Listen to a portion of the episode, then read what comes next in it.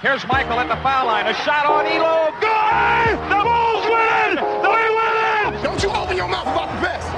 Or you, I'm gonna shut it for you real quick. LOB. Listen, we talking about practice. Not a game, not a game, not a game. We talking about practice. Lewis gets it to LeBron for three for the win. Yes! LeBron James at the buzzer.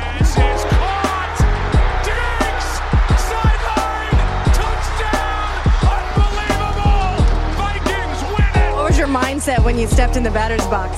go yard. I mean, I'm a pitcher. Why not swing as hard as I can? I got nothing to lose. It's nothing to be- man above. Don't put you in situations that you can't handle. Instead of saying why me, they're saying this is what he want me to do. And uh Cleveland! This is for you! The way we approach the game is the same way we approach life. You do the right thing. You make the right play. You make the right play. And in life, it's the same thing. What do you feel in your heart is the right thing to do? And you do that. You know, it seems so simple, but sometimes the simplest things are the hardest things to do. And um, uh, I think it's just that.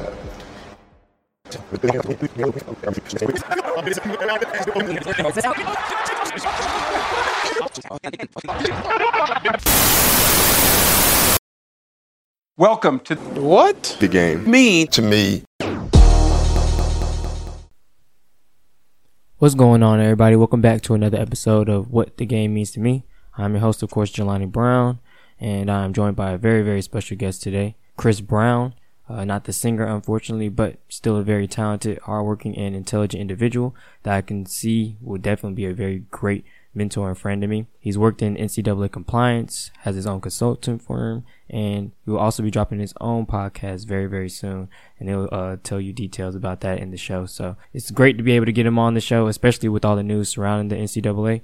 So I was able to pick his brain and, you know, understand how the decisions are made on that NCAA level and um, just get his thoughts uh, about everything that's in the news as a whole. So listen up and hope you guys enjoy. Hey folks, welcome back to another episode of What the Game Means to Me. Of course, I'm your host, Jelani Brown.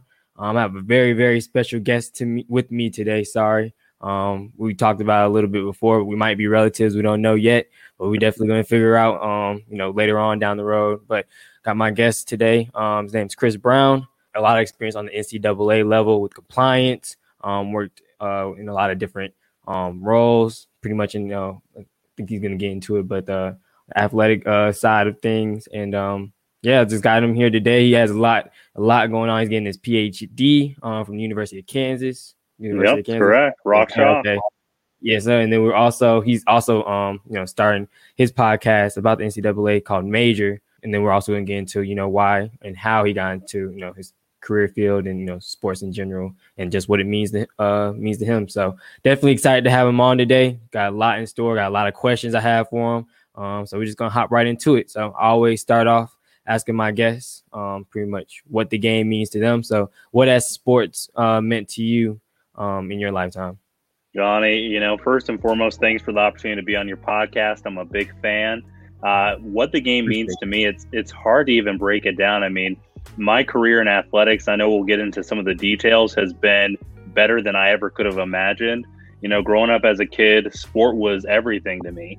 You know, we all have hobbies and things that we do, but for me, sports was always that thing that was my hook. I remember as a kid carrying around books with sports statistics because I just always wanted to be around the game. And it didn't matter the sport. You know, I played everything, wasn't good at anything, but I still loved it every step of the way. And so the fact that not only was it a passion, but the fact that I was able to convert that passion into a profession has just been incredible. And it's also offered me the opportunity to educate and to help other people who have that same passion convert that into a career as well. And so the game is pretty much my world to me. So I can't thank athletics and the world of sports enough for everything that it's given to me. And even this opportunity right now, Mm-hmm. the game is responsible for that. Yeah, exactly, exactly. Um, like I said, we were talking a little bit before we uh I pressed you know live. Um, but everybody that knows me, you might be listening, and I probably mentioned it a few times, but I'm a recent graduate. Um, and I earned a sports administration degree, thinking about possibly going back and getting my master's degree as well from Georgia State. So it's uh definitely gonna use this as a tool to, like I said, not only learn more about you know Chris um and his pathway in sports, but you know others as well that's kind of in the same position as me. Um, definitely that's listening in. You know, maybe I'm sure he has a bunch of gems to uh, to drop and you know knowledge in order to help you get into the sports industry because as we all know, it's pretty hard. Um, you know, all you hear is pretty much network, network, network, and you know, it's about who you know, all the time what you know. So, um, like I said, definitely enjoy and blessed to have this opportunity to speak with him today about this. Um, before I get into more, you know, some more of the questions, you know, about how you got into, you know, in NCAA compliance and everything, um, and even uh, you have your own um, compliance, you know, company called Brown Athletics Consulting. So, um, like I said, I want to get into that, but before. Uh, I do. I wanted to see, or just ask. Like I said, you played a few sports. I just wanted to see what sports you played, and then maybe uh, any role models or idols that uh, influenced you um, while growing up, or ones that you just you know loved watching in general? Oh man, so I'm a kid who grew up in Colorado, mm-hmm. and so I was a huge Denver Bronco fan, and I got spoiled too because I grew up in the '90s. So yeah. we had John Elway at quarterback, Terrell Davis at running back, oh, Shannon yeah, Sharpe. Mm-hmm. Everyone sees him on Fox, but to me, he was the best tight end in the game. You had Rod Smith, Ed McCaffrey. So those '90s Broncos teams, those mm-hmm. are my idols. In addition, I mean, as a basketball fan, you know, 90s basketball is unbelievable. So growing up with Michael Jordan, a young Kobe Bryant, mm-hmm. like I was an just a fan of all. Remember being a kid and they had Little Caesars. This is back in the day.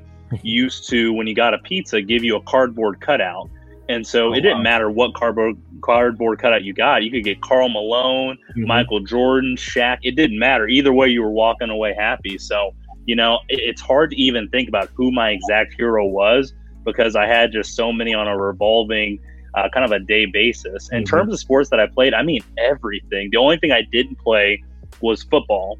Mm-hmm. I wanted to play really bad, thought I would have been pretty good.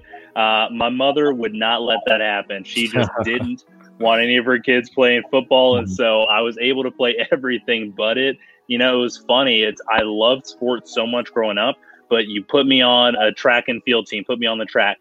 I was always the slowest person there. you know, put me on the basketball court. I'm always slow. My shot's not quite on.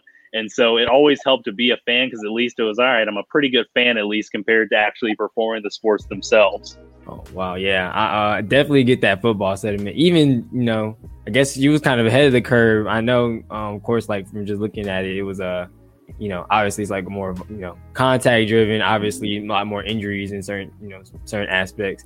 But of course, you know, I guess past like maybe five, six years, you know, obviously with concussions and all the discussions with that coming up and, you know, even people learning even more about the head trauma and everything, you know, obviously seeing some of the, uh, some great players, you know, unfortunately commit suicide and stuff. Mm-hmm. Uh, I guess, like I said, I could definitely see You know, like I said, she kind of ahead of the curve and see why, you know, parents might not want their uh, kid playing football. But luckily, like you said, you had all the other sports to kind of keep busy and, uh, you know, active as well. I kind of wanted to get into, like I just said, kind of like how you came about to working in um, compliance in the NCAA. So, um, I guess you could talk about, you know, your early schooling um, and pretty much, you know, how you got to where you are today in the uh, sports industry. Yeah, definitely. Well, you know, I don't know if it's nature or nurture, but in either regard, I hit the parental jackpot.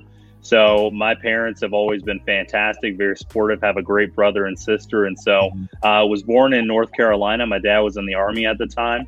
And we very quickly moved from North Carolina to Germany. Mm-hmm. And then from Germany out to Colorado, where my dad ultimately retired from the military after 20 years. Mm-hmm. And so growing up in Colorado, you know, um, went to school, played all kinds of sports, was really into student government. That was probably the thing I was better at mm-hmm. uh, than actually sports. And so when it came time to go to college, I applied to only maybe four schools mm-hmm. and knew that I wanted to major in political science. And so I figured, well, a poli sci degree is a poli sci degree wherever I go. And so mm-hmm. narrowed it down to two schools.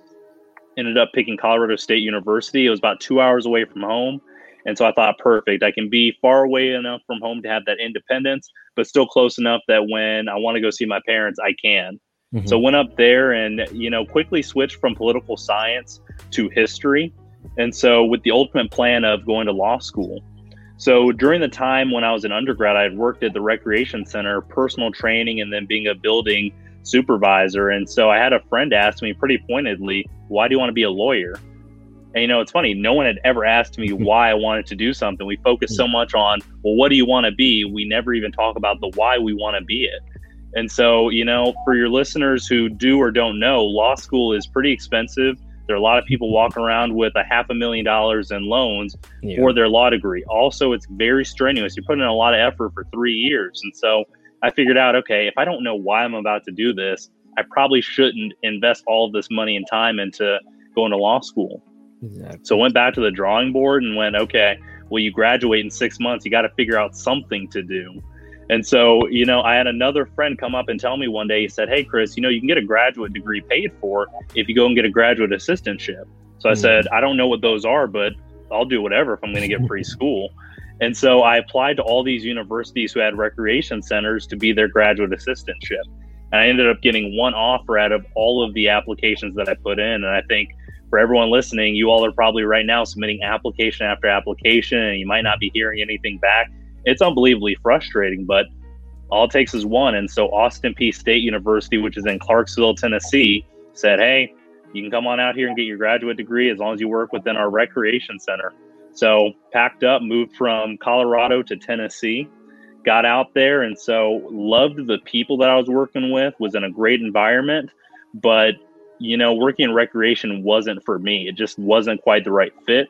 And so Mhm. once again, I've made a big move to really cross country. Now I'm doing the same thing I was doing a year before, trying to figure out, well, what do I want to do with my life? Timing wise, you know, it was around the time of a pretty major NCAA scandal. That was Tattoo Gate, where at Ohio State, you had some football student athletes get in trouble for uh, trading memorabilia for tattoos, for doing some work uh, that they were paid more for than was actually valued for. And so I'm sitting here at Austin Peay going, oh, I'm interested. I'm really fascinated by this. That's all ESPN is talking about. Where all I know about Ohio State is about their juggernaut of an academic institution, but they're very quickly being overshined by a handful of football players. And I'm like, this is interesting. I want to do compliance. So I do what we tell everyone to do who wants to break into the sport industry. I'm sure you heard this when you're getting your degree. If you want to work in sports, you have to put yourself out there and be willing to work for free. So I Mhm. printed out my resume. I walked over to the compliance person at Austin Peay. Said, "Hey, name's Chris Brown. Here's my resume. I have my degree. I will work for free. Just let me learn from you." And I can still see her to this day. She looked down, looked up at me, and said, "I'm good, thanks, but no thanks." Oh wow. I'm like, but I did it right. I, I Yeah. offered to work for free. I had the degree. This should be working. And so we're friends now and we can joke about it. But I remember being pretty jarred at that point of going, okay, another door is closed. Well, for those who don't know, Clarksville, Tennessee is an interesting place in that you have Fort Campbell, which is a military base right there. Mhm. And so, you know, one of the ways Austin Peay appeals to students is we'll put a lot of the curriculum online. So if you have folks in the military who wants to take part in those classes, they can without worry about, hey, if I get deployed or if I get stationed at another base, I can still keep on taking classes at Austin Peay and they're not going to charge me an arm and a leg for me moving out of state. And so consequently, you had a lot of online courses that some students just weren't necessarily prepared to take quite yet. And so I ended up getting a role helping to tutor over in the athletics academic advising center. And so did that for a few months and it was good to get my feet wet. Mhm. And then that next year I ran into the same compliance administrator who had turned me down and she ended up connecting me to an internship. So I had an internship at the Ohio Valley Conference and so you know there was only one issue with it and that is it was unpaid. Yeah. And so I would work a few days a week, and then on my off days, I would substitute teach at the military base. And so did that for a year. And when I got there, it was the coolest thing. You know, the commissioner, Beth DeBauche, who's still out there, had worked at the NCAA national office. Mhm. My direct supervisor, Matt Banker, who's at Louisville now, had worked at the NCAA national office. So I'm thinking, okay, the path to greatness is working at the NCAA national office.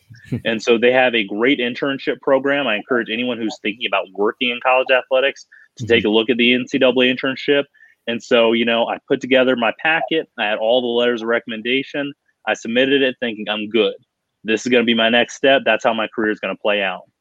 Wouldn't you know, I didn't even get a phone interview. And so I, I'm a little salty still. Like I'm almost over it at this point, uh, almost a decade later. But I Mhm. remember thinking, man, I, I had everything in order. This is not how it's supposed to work out. But at the same time, I couldn't dwell too long because, well, I need a job.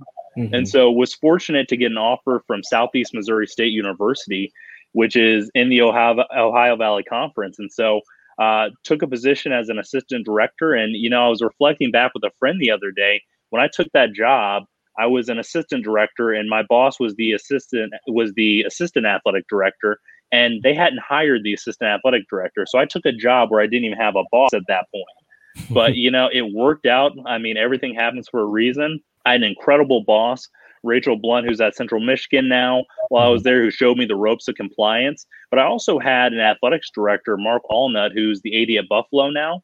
And, you know, he, I was pretty fortunate in terms of stepping into that job you know, we're talking about right now racial inequities in collegiate athletics and how there aren't a lot of black administrators or mm-hmm. coaches mm-hmm. exactly. in the revenue generating sports. And for my first full time job, I had a black athletics director. And so Mark walked into my office one day and told me, Hey, the NCAA puts on this thing called a leadership institute for ethnic minorities. I went through it. Would you like me to nominate you? Now, a good lesson in life is that if an athletics director asks, Hey, do you want me to nominate you something other mm-hmm. than for termination, you just say yes, you smile, and you figure it out later. And yeah. so I said, Yeah, of course. Thanks for even thinking of me. Mm-hmm. Ended up getting into the Leadership Institute, and it was great. It was things that I wish I would have been doing when I was in undergrad. It was all about clarifying your values. What do you want your life to look like, right? Do you want to be a workaholic or do you want some balance where you're at home with your family, and your kids at night? Mm-hmm. Okay, what jobs align better with what you want within your life? And so, you know, I made an offhand comment one day when I was just at the Leadership Institute that, hey, I, you know, I wanted to be an NCAA intern. I'd love to work there full time. And someone at the Institute worked at the NCAA and said, oh, we'll help you out. We'll get you a job there. And I'm thinking, okay, this is the internship all over again. So I'm not going to get my hopes up. Well, sure enough, uh, about two weeks later after the institute, I get an email from this guy and he says, This is a compliance related job. I've talked you up to the hiring people. You should apply for it. Mm-hmm. So I looked at it and there was one pretty glaring issue for me, and that is it was Division 2 mm-hmm. And so at mm. the time, I'd only ever gone to a D1 school, I'd only ever worked in D1 compliance. And I'm not ashamed to admit I was a snob. And I said, D2, why, why would I work in D? I'm D1. And then even further, why would they want to hire me? I've never opened up a D2 manual in my life.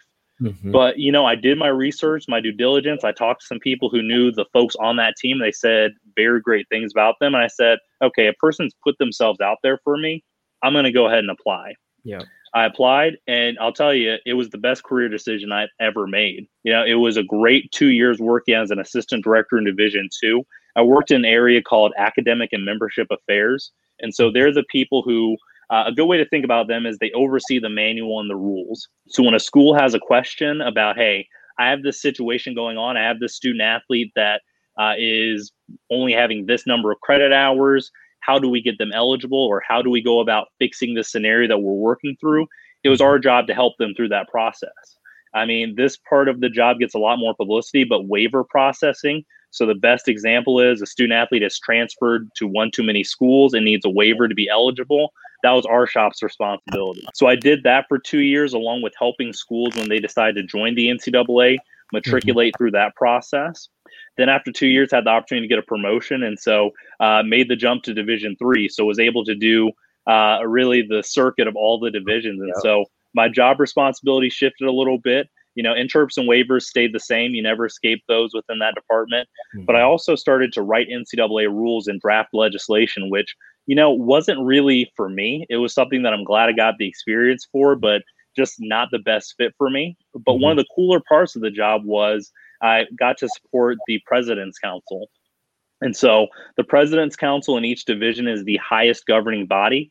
Uh, mm-hmm. You might have seen on ESPN that Division Three, Division Two have already canceled their fall championships. Well, the President's Council is who got to decide that. Oh, and so wow. I'm sitting in the room with all these leaders who are you know, just really high level thinkers, some of the brightest people that I've ever been around.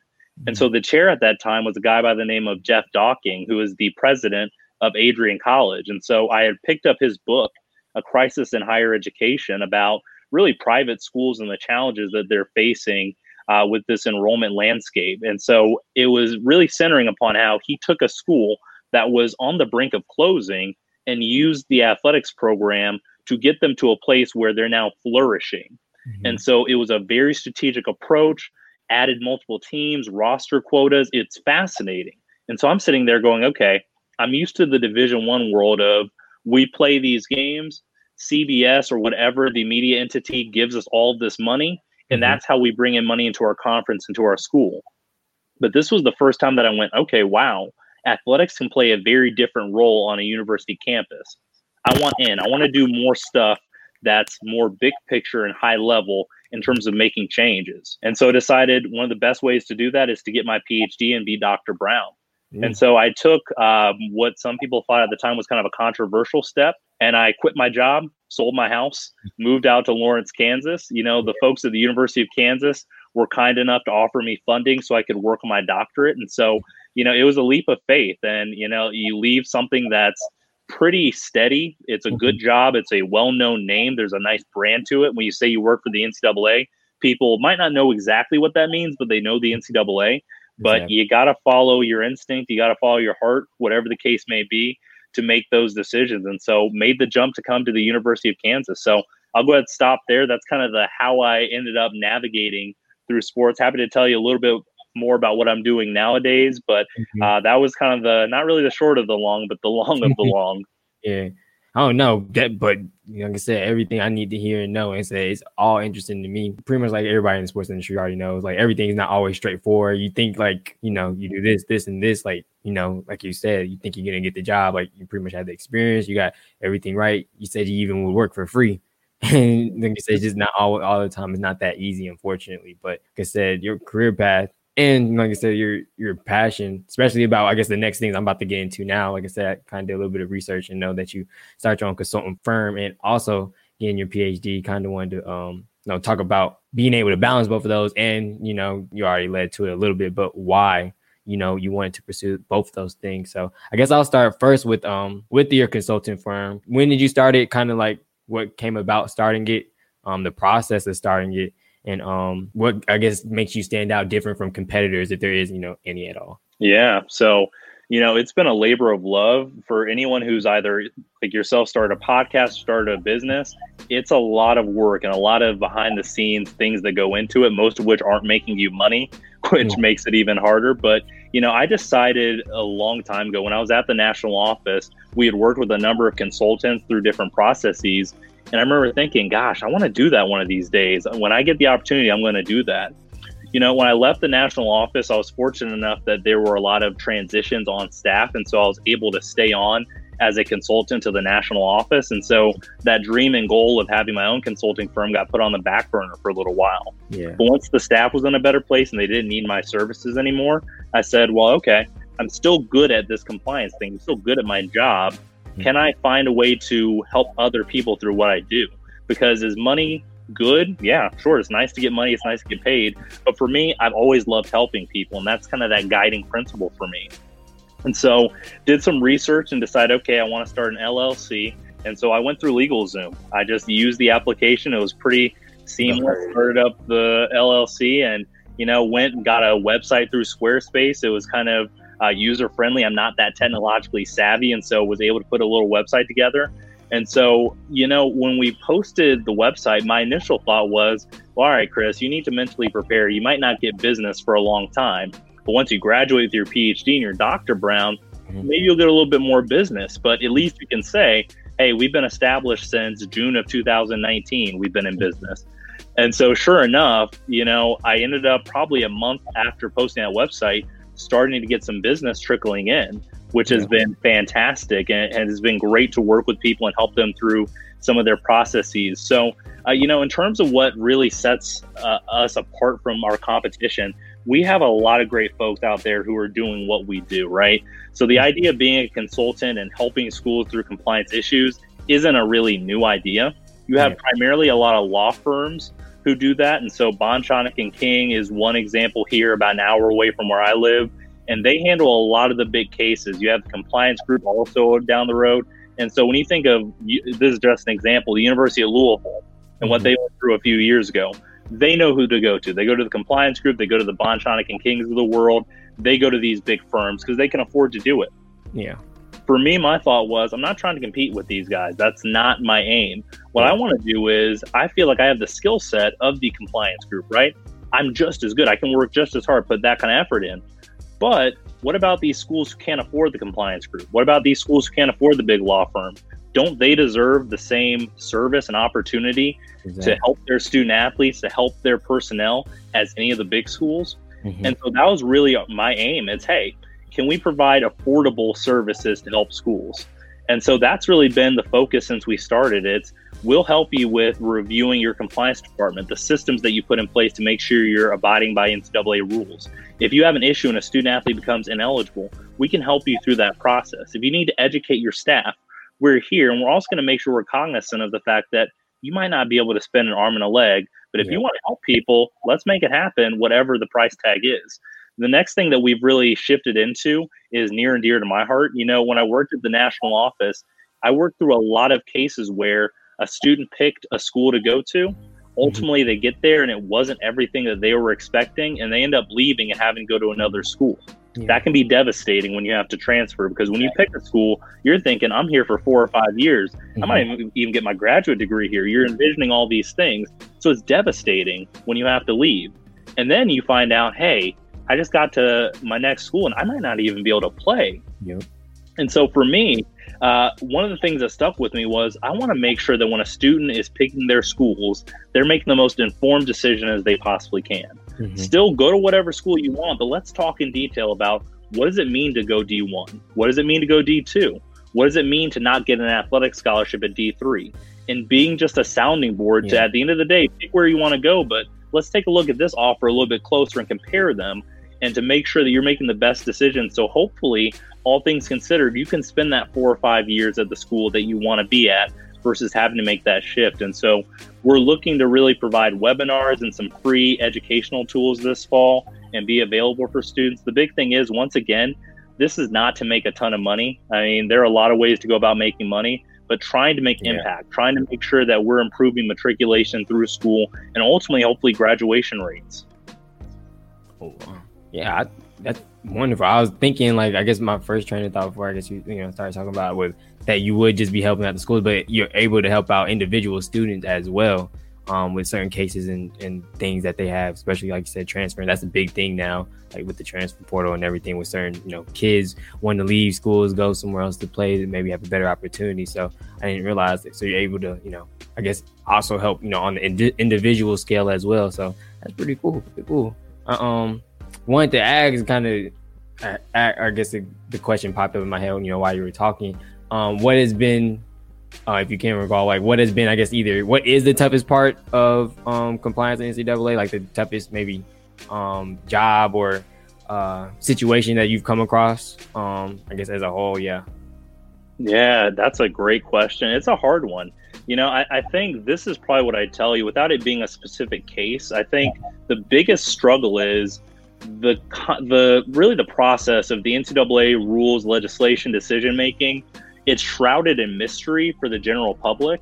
Mm-hmm. And so you probably even seen if you go on Twitter, if you go onto the news, it's hey, NCAA makes this decision or that decision. Yeah. And it makes it seem as though it's these arbitrary decisions being made, mm-hmm. when in reality, it's actually a pretty well thought out process. And a lot of that information is housed on the NCAA website. You know, I've had people go, well, Chris, I'm sure you're just saying that because they're your friends, this and that. And it's, yeah, they're my friends. But at the end of the day, some of the stuff is available online, but it's not a good story, right? The mm-hmm. narrative right now is that everything in the NCAA is all bad.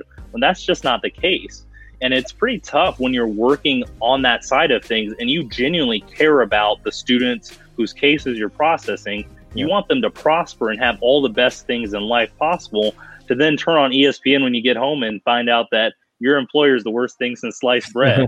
that, that, it weighs on your psyche a little bit. And even yeah. I always have to resist the urge to engage in Twitter battles mm-hmm. because some of the stuff that's put out there is just factually inaccurate.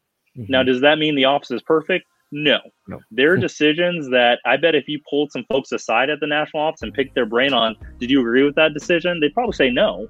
Mm-hmm. But when you're in that role, your job is to do what the membership wants. And sometimes that's not always the popular decision, but mm-hmm. oftentimes you're making the right decision based on what your policies and procedures set forth. And so I'd say that's probably the hardest thing, really knowing that you're doing the right things, but to the rest of the world, they completely look like the wrong thing. Yeah, yeah, and we definitely get see that a lot. Um, and really, I guess it tested that with like just honestly, it's just like headlines.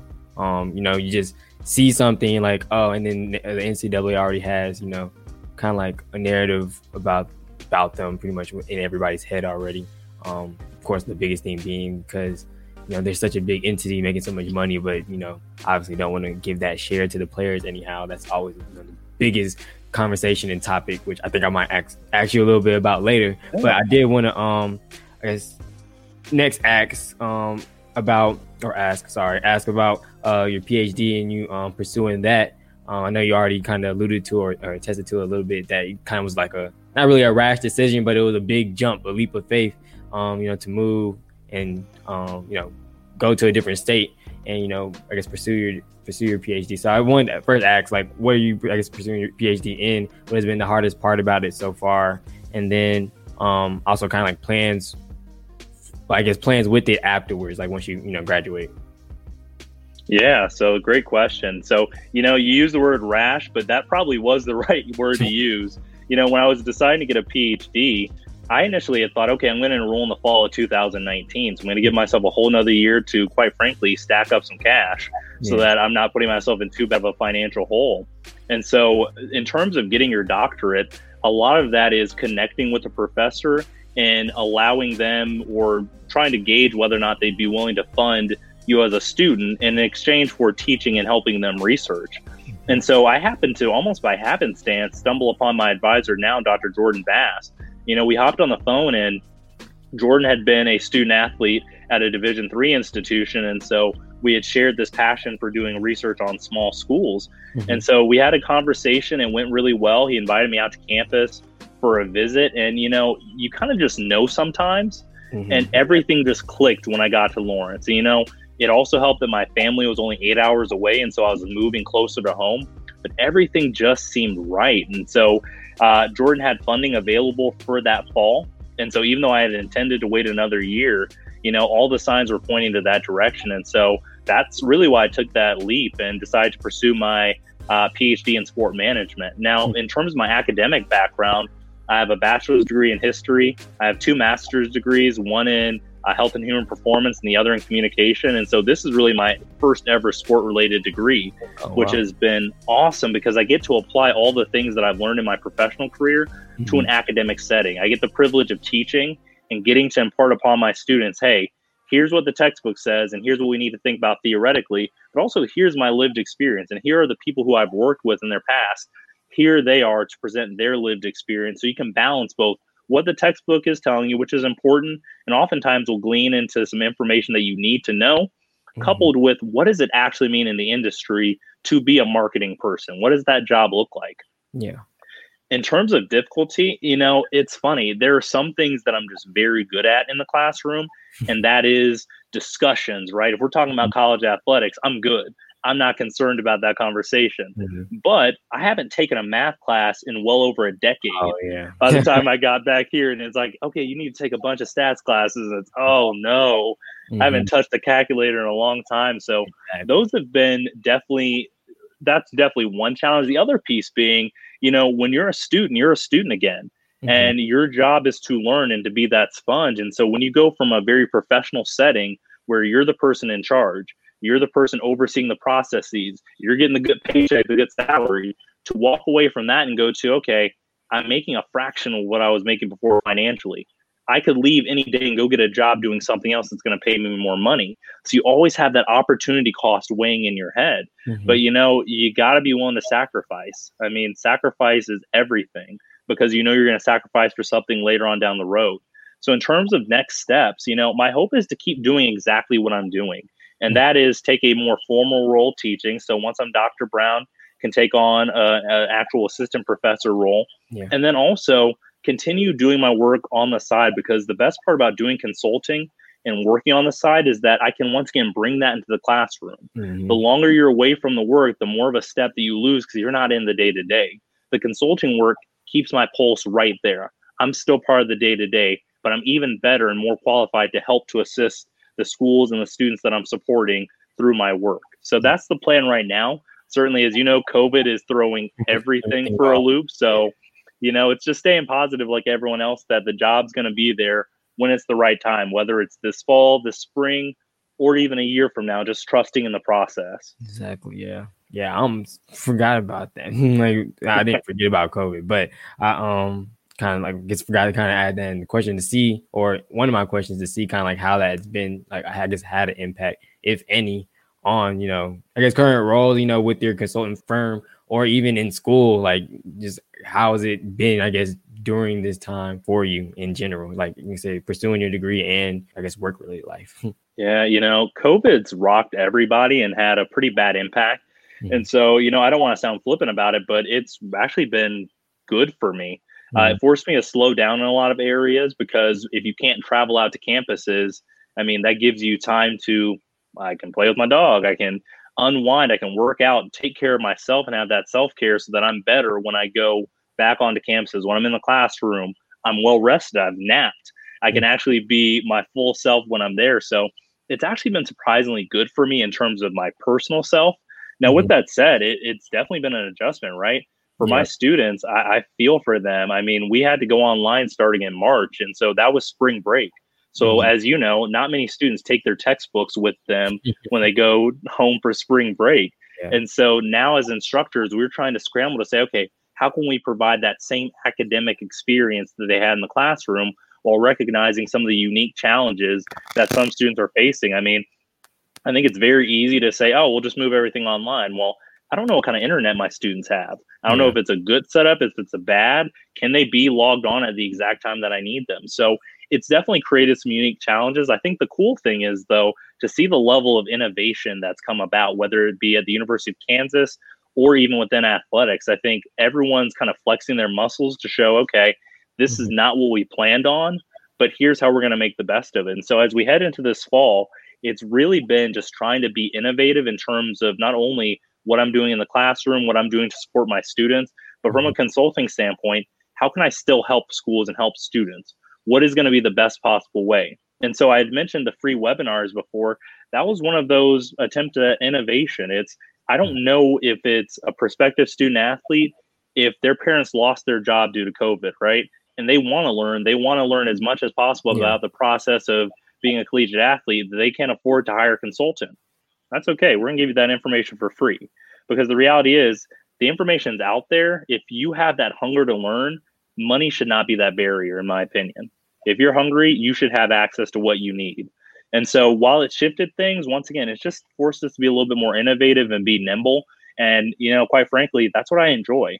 Give me a problem to solve and you don't have to give me a lot of resources to solve it because I think it's more impressive when you don't have the resources. Yeah, I could test it that. Well, I guess the first few parts that you were saying, like, yeah, it gave you time, I guess, to really slow down or even just, you know, kind of have time to yourself. Like, uh, I guess, like a lot of people, you know, out there listening and watching.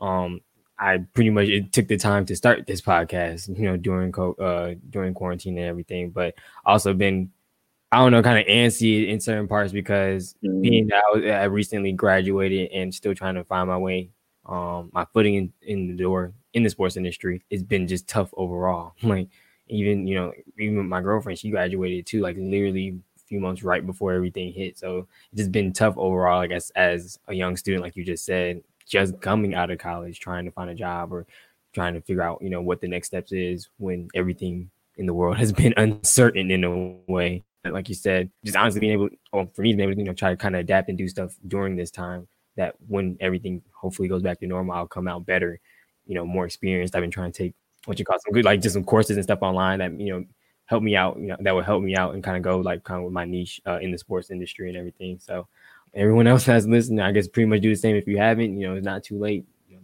start what you're doing and like hopefully like I say when everything goes back to normal, come back, come out better. So moving on just a little bit, I guess moving on just a little bit. I kind of wanted to uh, ask and talk about uh, your podcast that you're planning on starting as well. Um, I believe it's called Major. I know it's coming out soon, and I know you've uh, been working on it. I'll of course be one of the first ones to listen, but definitely want you to you know talk about that and um, you know, tell the audience about that, that that new venture. Hey, much appreciated. So yeah, Major podcast. It's going to drop August 16th. You know, it, these are scandals that for the most part you might have heard of. I think there are a few that uh, because they weren't big name schools. They were in the media, but they didn't get the ESPN kind of coverage. But, you know, I thought back to similar to you wanting to start a podcast, but I was thinking through, well, what do people want to listen to and what do I want to talk about? And so I'm like, well, what do I know? I know compliance. Well, let me tell you, even compliance administrators don't want to listen to a podcast on compliance. And I don't know if I want to go on and talk about that. For a long time, but I thought back on my career. And so when we started and I got into athletics, it was because of an NCAA scandal. And even still, Mm-hmm. having worked in athletics for a long time, I still get caught up when scandals happen. And so I thought, what better way to do a podcast than to talk about scandals, get in deep about what happened in those cases? What were the outcomes? Were there any unintended consequences of what occurred? So I've been interviewing with a number of people who are intimately involved with each of those scandals. And we're going to do a deep dive into a number of cases. And so excited to release that. I think a lot of folks, when they listen to it, uh, it's going to be a little bit shocking. You know, we think Mhm. about the scandals that are going on currently. I think while they have sparked a lot of conversation, and especially with government intervention in terms of uh, name, image, and likeness, this concept of paying student athletes, but I think in terms of egregious behavior, we've seen a lot of stuff happen over the course of the over 100 year history of the NCAA. And so I want to dive deep into a lot of those cases, including the first ever major violation. So excited to release this podcast and hopefully people will listen. I'm always open to feedback. And more importantly, if there's a case you want me to cover, definitely let me know. Oh yeah, definitely. I'll start, you know, I guess going through the files and thinking back to anything that I remember, um, because I'm sure there's something that I'm interested in that I want you to cover. But I'm like I said, definitely will be tuned in. I'll be, you know, retweeting, promoting everything for you as well because my eyes, that's something really, really interesting. I know for a lot of other people, a lot of other people I have in my circle as well. Um, just being introduced in this spot in the podcast where I got a lot of other sport podcasts and friends that I know would definitely be really interested as well. So um And major look out for it. Like you said, August 16th. Yeah, of course. Yep, August 16th. Um, I'll be tuned in. Yep, and others I hope uh hope so as well. Cause like I said, that it's so much that always happens, like I said, surrounding the NCAA. They already have, you know, just like, you know, this idea about, you know, them that everybody, you know, we talked about earlier, you just kind of like just feel a certain way about them just because of the type of entity they've been. But I know we don't know everything. And like I said, you kind of had, you know, firsthand experience, obviously working in compliance. So definitely excited to, you know, listen to that. Um, and before I kind of wanted to get like, it's not really, I guess, a scandal, but it's definitely been in the news last few days. Of course, um, with COVID and you know fall sports coming up for NCAA schools, um, and everything. Uh, of course, we just heard news what yesterday or the day before that um, they've decided to cancel D2 and D3 championships, but D1 hasn't been canceled at all. So I kind of just wanted to get your thoughts, you know, on how the NCAA has handled this so far, um, and kind of do you think they're doing the right thing, I guess, by canceling D2 and D3 and not D1, or do you think you know they should have continued to allow D2 and D3 to have their championships? Because from what I've seen and read, they're canceling the championships, but they're allowing them to have the season if they want to have the season. So in my eyes, it's a little pointless, though. Um, a little pointless because it's kind of like it, in from what I know or what I'm thinking, it takes away their eligibility for that year because they're playing that season, but they don't get to compete at the end, you know, to be crowned a champion. So just kind of wanted to get your thoughts and ideas on kind of like, like I said, how do you think the NCAA has handled it so far? And do you believe they should have canceled D2 and D3 um, championships um, or, you know, kind of cancel all of them at once, you know, not. Yeah. Yeah, that's a good question. You know, it's interesting. You know, the tough thing is, and I don't know if the media has covered this well, the biggest part about this decision is that what the NCAA said was hey, rather than the board of governors, which is truly the biggest oversight committee within the NCAA because it's a membership driven organization. Mm-hmm. As a staff member, let's say I was still at the NCAA, I could have thought, hey, we should cancel all of these. My opinion doesn't matter. it's the schools who are the ones shelling out the money, who are the ones overseeing the student athletes, responsible for the testing.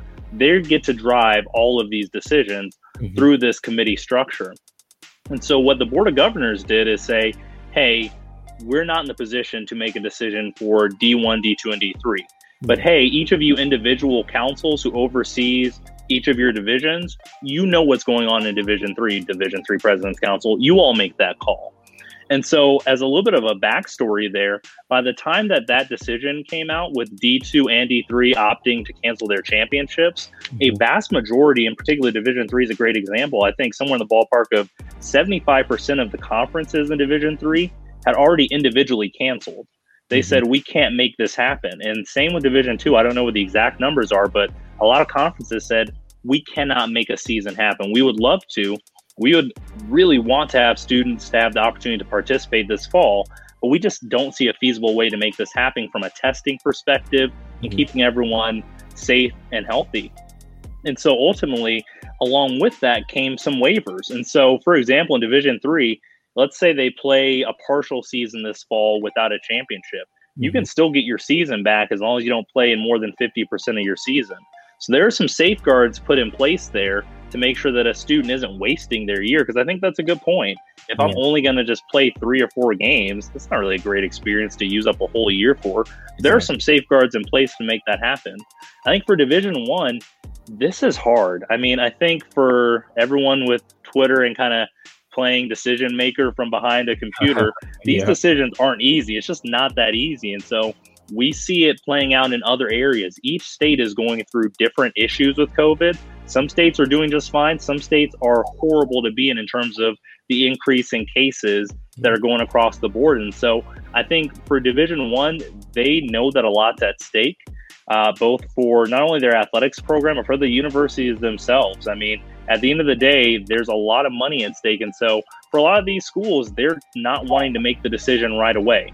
If they can see how things play out, they want to do so and be as nimble as possible. And so mm-hmm. this doesn't mean that the Division One championships won't get canceled. They Yeah. just didn't decide yesterday to do so. Yeah. And so I would just encourage everyone to keep an eye on things. And the one thing that always gets me is, well, don't direct your attention to the NCAA. Direct your attention to your local school. If you know cases are bad in your area, well, that's where the focus should be, not this blue disc that we've grown to start to hate. The focus should really be on, well, what is my school doing? What's the information in my locale? Is it safe for students to be participating? And if not, that's where we need to be focusing the attention. I think it's very similar to politics. We tend to want to look at the big national government, but Yeah. sometimes you got to pay attention to what's going on with your local government because that's where a lot of stuff that's going to impact you on a day to day is happening. Yep, exactly, exactly. And that's why you know it's a little bit off topic. That's talking about voting. like vote, go to your Mhm. local election, go to your local polls, because that's definitely gonna direct. That's dir- gonna directly hit you more than you just said. Like overall government of you know our country, but oh, that's another topic for another day. Um, but um, appreciate that. I uh, guess I also wanted to um kind of ask, you know, going uh, along those lines. Um, a little bit along the lines, but just kind of like just your thoughts and opinions. Like, of course, you know, some of the conferences um, have elected to play only in conference like SEC and ACC, Mm. and then believe was it Big Twelve? The Big Twelve decided that I think that was one of the ones I first read that they're having one non-conference game. I think it would be like the first game, and then the rest of them are in conference games. Um, and then even with was it Pac-12, they came out with a, a article to the Players Tribune. Um, Yeah. about all these different demands and um you know things that they want in order to play or you know they're threatening to sit out so i kind of just wanted to get your thoughts kind of like almost on on those three kind of individuals that's like kind of do you think the only in conference game uh schedule if they're even gonna play uh will work better versus like maybe like the mix again just a little bit you know one non-conference game and the rest conference games and then kind of like just your thoughts on uh, just that letter. I don't know if you got the chance to read it or see it or see some of the Yeah. things that they put in there. Um, so yeah, just I know it's kind of a loaded question, but kind of like just like your just three parts. Kind of like how do you think the only uh, in conference schedule will play out versus maybe like the one non conference and all rest conference games, and then kind of just like your thoughts on you know what the Pac-12 uh, said in their letter. Yeah, if you don't mind, I'll work backwards Oh, yeah, on course, that question, starting with Pac 12. You know, first and foremost, good for those student athletes. You know, at the end of the day, they're the ones on the field, right? They're the ones who are putting their health at risk. Mhm. They're the ones that are going to be the ones who have the either short term or long term consequences of playing a season. And so I applaud them for using their voice. I think at the end of the day, they should be making a lot of the decisions and be a part of that decision making process. You know, in my time at the national office, we had a lot of student athlete leaders who were part of the governance process. And if a student athlete spoke up and said, No, I don't like that rule, I don't like that idea, I don't think it's going to be good for students, it's not like athletic directors were just like, Nah, we're okay, we're still going to do it. No, it was, Oh, really? Okay, if students don't want this, then it's not a good idea because it's going to practically impact them. Mhm. So good for them for staying up and saying, we don't want to do this because at the end of the day, is there a monetary impact on all of this? Sure. Is any amount of money worth the health and safety of a student athlete? No. There's not a number that you could tell me that's going to tell me that it's worth the risk. It's just not. Yeah. And so I applaud them and I'm hopeful that the Pac 12 will listen. And uh, make some changes in that direction to fulfill at least some of their requests. Now, with that said, there are a lot of moving pieces. And once again, going back to an earlier comment, decision making is not that easy. If so, there would be a lot of things that would be changed at the snap of finger. But I'm hopeful that at least those student leaders will get a spot at the table to invest more and be able to give more perspective to what's going to happen this fall. In terms of the non conference versus only conference games, that one's tough for me. You know, at the end of the day, I understand why some of the conferences are going to a conference team only schedule. Mm-hmm. With that said, though, I would love pure justification, right? If you tell me, hey, we can't play this non conference game because this non conference team is out of state, they're in a state that's a hotbed for COVID, and we don't want to have them cross state lines or whatever the case may be, okay, I can stomach that a little bit better. If it's purely, well, I think we're only going to be able to get five games in, so if we're only going to be able to do five, let's go ahead and just do these five that are in our conference. You know, it's just I, I don't stomach that quite as well. Yeah. I think at the end of the day, there's a larger impact on some of these non-conference games. I mean, a lot of the games that are being canceled right now are what are called guaranteed games, or more colloquially known as colloquially known as money games, right? So for some of these athletics departments, playing this large school, a let's say a University of New Hampshire versus a University of Kansas football, that means a pretty large sum of money for the University of New Hampshire. And so oftentimes that money is going to go to fund our non-revenue generating sports, right? So our gymnastics, our track and field, a lot of the times they're funded by the revenue generating sports. And so if it's not safe to play a New Hampshire, well, why is it safe to play Texas? Mm-hmm. And so that's kind of where I get a little bit uncomfortable because it's once again, why are we canceling these games? And how are these games safer than the others? And so I'm hopeful. I've met a lot of folks who work uh, at those institutions and those conferences. Listen, you know, these are bright people. They really are. They're hardworking, a lot of them former student athletes. And so I'm hopeful that there are solid justifications for this decision making. Mm-hmm. But really, it just makes me a little bit concerned to say, well, why are some games okay and others aren't without it being pushed out there to the general public? So with that said, we don't have all the information. I'm hopeful that there's some behind the scenes stuff that we don't know about. But yeah, that's kind of my initial thoughts on the matter. Yeah. I guess kind of just not rash, but quick uh I guess quick answer. Like, do you think they will be able to get through a full season? Um or or I think it's hard. So I'm a big UFC fan, love MMA, big fan of it. And so thank you, shout out to Dana White for keeping us with sports for a while. But even as a sport management instructor and student, I've been keeping an eye on well, how practically have they made that happen? Mm-hmm. Right. So they've had to test multiple times leading up to the fight, once fighters get to where they're actually fighting, and even mm-hmm. on that day testing. And you've seen fighters get disqualified because they've tested positive, aren't necessarily showing symptoms, but they've tested positive. And so they've had to move a lot of pieces to make it so that two people can compete against one another. Yeah. Right? Think about all those pieces. The NBA said, yeah, we can make this happen. All we'll have to do is create an artificial living environment for all of our players to come into, complete with barbershops, restaurants, yeah. places to eat. All we have to do is put them in a bubble to make it happen. Yeah. Is it possible for a full season to happen? Sure, anything's possible. Mm-hmm. Do I think it's going to? I have a hard time seeing that happen, primarily because we don't have these thresholds, right? If mm-hmm. eight people test positive for COVID, you stop the season. Well, is that the number? Is it 10? Is it 25? What's that number? Is it having lots of symptoms? If you're asymptomatic, can you keep playing? There are just so many moving pieces that the doctors are trying to figure out I think mm-hmm. it's going to be pretty difficult once people start testing positive to really wrangle in. Because the other piece being, I mean, you just graduated 18 to 22 year olds find ways to have fun with one another. They mm-hmm. go off and have parties from time to time, which I know is a noble concept, but they go out and have mm-hmm. parties and do things off campus.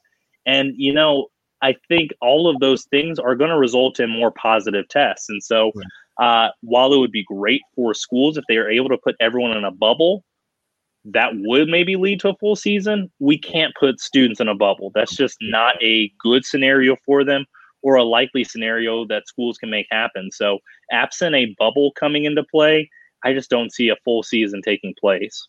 Yeah, kind of, kind of like I said and thought. I did a um, podcast the other day. I haven't published yet. Probably publish it tomorrow. But I was talking a little bit about the same things, and I was saying like I guess how the NBA like how their bubble has worked so far because well one they weren't they they have less you know players per team. They didn't invite all the teams, and they were able to find a campus you know that could fit everybody's needs versus like football. How many kids is there per team? Is like what somewhere around like seventy to eighty, um, especially on the D one level. Yeah. And then obviously like there's no place really you can create a bubble for that. Like you say, and I guess I was comparing it more to baseball. I was saying like obviously we've seen the Marlins, Cardinals, like their teams already have you know posted players that have you know have have had um COVID and uh, tested positive and everything, and they're not doing the bubble, um, the bubble test or whatever. But like it, I just see I see it ending bad for them, and I always say like like we'll see fall sports depending on basically what the NBA and MLB does, and we kind of see the difference between the two. Like one's more manageable, of course, with the bubble. With the baseball, they probably could have had a bubble, but it just it that would have been a little bit hard as well. They have more people per staff and more players per staff as well. And then the only places really that were viable, I think, was maybe like Arizona. It gets like Mm. 110 degrees like during the summer, so it's like you know maybe not the safest area for them to do it in. But I don't know. Like I said, I'm kind of on the kind of like with you. I, I don't think there'll be. I don't really think there'll be a full season. I would like there to be. Um, I'm a Florida fan, and we've had a lot of great recruits, and I think we're either top five in recruiting class this year. So I wanted to see them Oh, wow. play. A little bit selfish. Guess we'll just have to wait and see. Honestly, like you said, so many moving parts and things that we don't know yet. So maybe they're able to pull it off. Oh yeah, last thing, last thing. I guess before we head out, and uh, I'll let you plug in, you know, all your socials, and then let everybody know, of course, still like, um, I guess where to find your uh podcast, and you know, look out for that. Um, again, but I always like to end off with a game. Uh, Yeah, my let's do it. Yeah, and uh, mine this one just a little, just a speed, speed round, speed questions. Uh, put five questions together. Um, give you thirty seconds to answer them. Um, and let me see. I'm gonna watch the clock right here, so I'm gonna give it a countdown. Um, but it's five quick questions. Whatever the first answer is that comes to mind. So let's see, three, two, one. Okay, the first one is favorite, uh, favorite college football team. Oh, Colorado State University Rams. Fight on Rams. Favorite athlete, Favorite athlete right now? Just overall. Yeah, I meant actually favorite college athlete. My fault. Oh, favorite college athlete. That's I don't think I have a favorite college athlete, you know. Working in the industry, it's I'm a fan of them all. Great, great answer. who uh who will win the NBA title this year? Uh, I'm gonna go with Los Angeles Lakers. They're a little rocky right now. I won't. I will say the same thing. All right, who will uh if baseball continues? Who will? Oh, actually, no. The question is, will baseball get shut down or continue? It'll get shut down. And then It'll who will win? Uh. Who will win the college football playoff championship if there is one? Ooh, if we have a season, Clemson's going to be tough to beat. I mean, they're bringing back a lot of returners. Trevor Lawrence, it's his last year. I think he's hungry for another championship before he goes off to make all that money in the NFL. So, if I had to choose, it's probably Clemson. Clemson. All right, that's it. That's it. Well, I think yep, that was all the questions.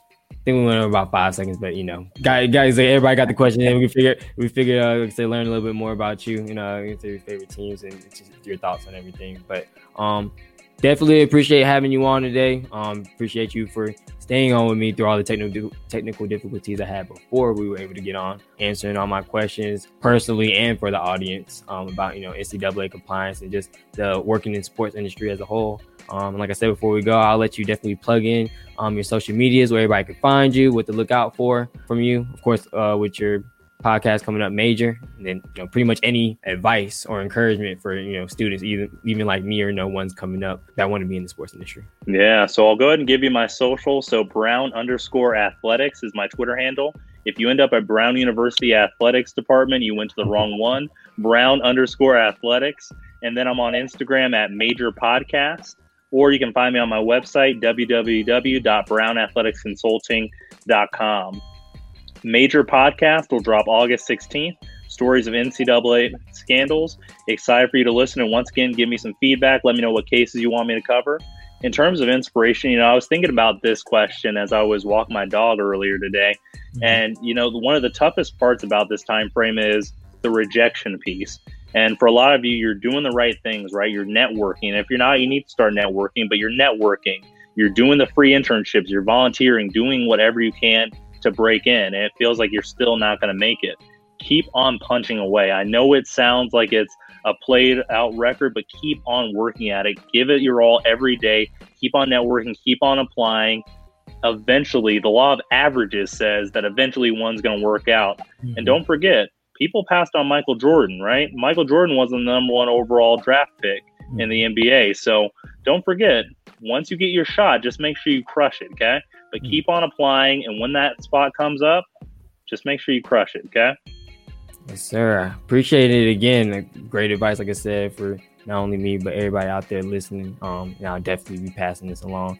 Thank you again, um, you know, for coming on today, uh, Mr. Brown, and like I said, sharing all your insight and all your, uh, you know, career career advice and um, you know, career journey as a whole. And I'll definitely be keeping in contact with you.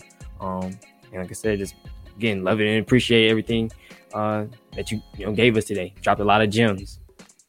Hey, thanks so much for the opportunity. And yeah, if you or any of your listeners ever want to talk about breaking into the industry, don't hesitate to reach out to me. Like I said, this is one of my favorite things to do. Just talk about my journey through making it through and figure out ways how we can break you through as well. Yes, sir. Appreciate it again. That's another episode of uh, What the Game Means to Me, guys. Appreciate you guys for listening in. Um, follow us on, or follow me on social media. You see it right there, WTG MTM podcast. And you'll be able to listen to the recap of this. Um, should have it out by Sunday. Um, and then also watch the live stream if you missed this. Um, you know, pass it along to to your fellow uh, classmates or you know anybody in general, um, as well on YouTube. Um, at what the game means to me. So, I can say, that wraps us up for the, uh, another episode today. Appreciate you guys for joining in, and we'll see you next time. Well, that'll do it for today's episode, guys. Really hope you enjoyed the guest. Really hope you enjoyed the conversation. Hope you learned something new. You already know where to find me um, on Twitter, WTGMTM podcast, and on Facebook and Instagram at What the Game Means to Me. Let me know what you guys think of this episode. Let me know if there's anybody that you want me to, you know, interview or have in future shows. Um, you know, just give me feedback. Let me know what you think. Uh, but again, appreciate you guys to rock with me. Continue to listen in and, um, you know, support. I'm gonna keep pushing and I'm gonna keep, you know, bring you guys some dope content, hopefully some great guests. So appreciate you guys for listening in and, and until next time.